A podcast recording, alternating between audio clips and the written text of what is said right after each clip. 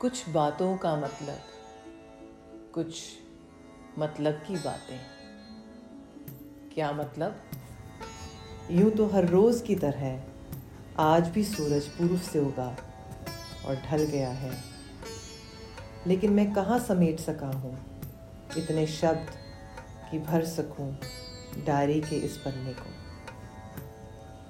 कल शायद बिखराव कुछ कम हो और समेट सकूँ खुद को डायरी में। आज तो दिन भर बिखराव काफ़ी रहा। कभी कोई मिलने आ रहा है, कभी टैब की नोटिफिकेशन टोन बज रही है।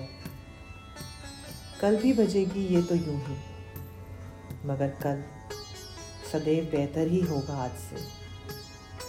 आज का क्या है? आज तो बीत गया, जैसे तैसे। इंतज़ार तो कल का है और इंतज़ार सदैव ही बेहतर का होता है।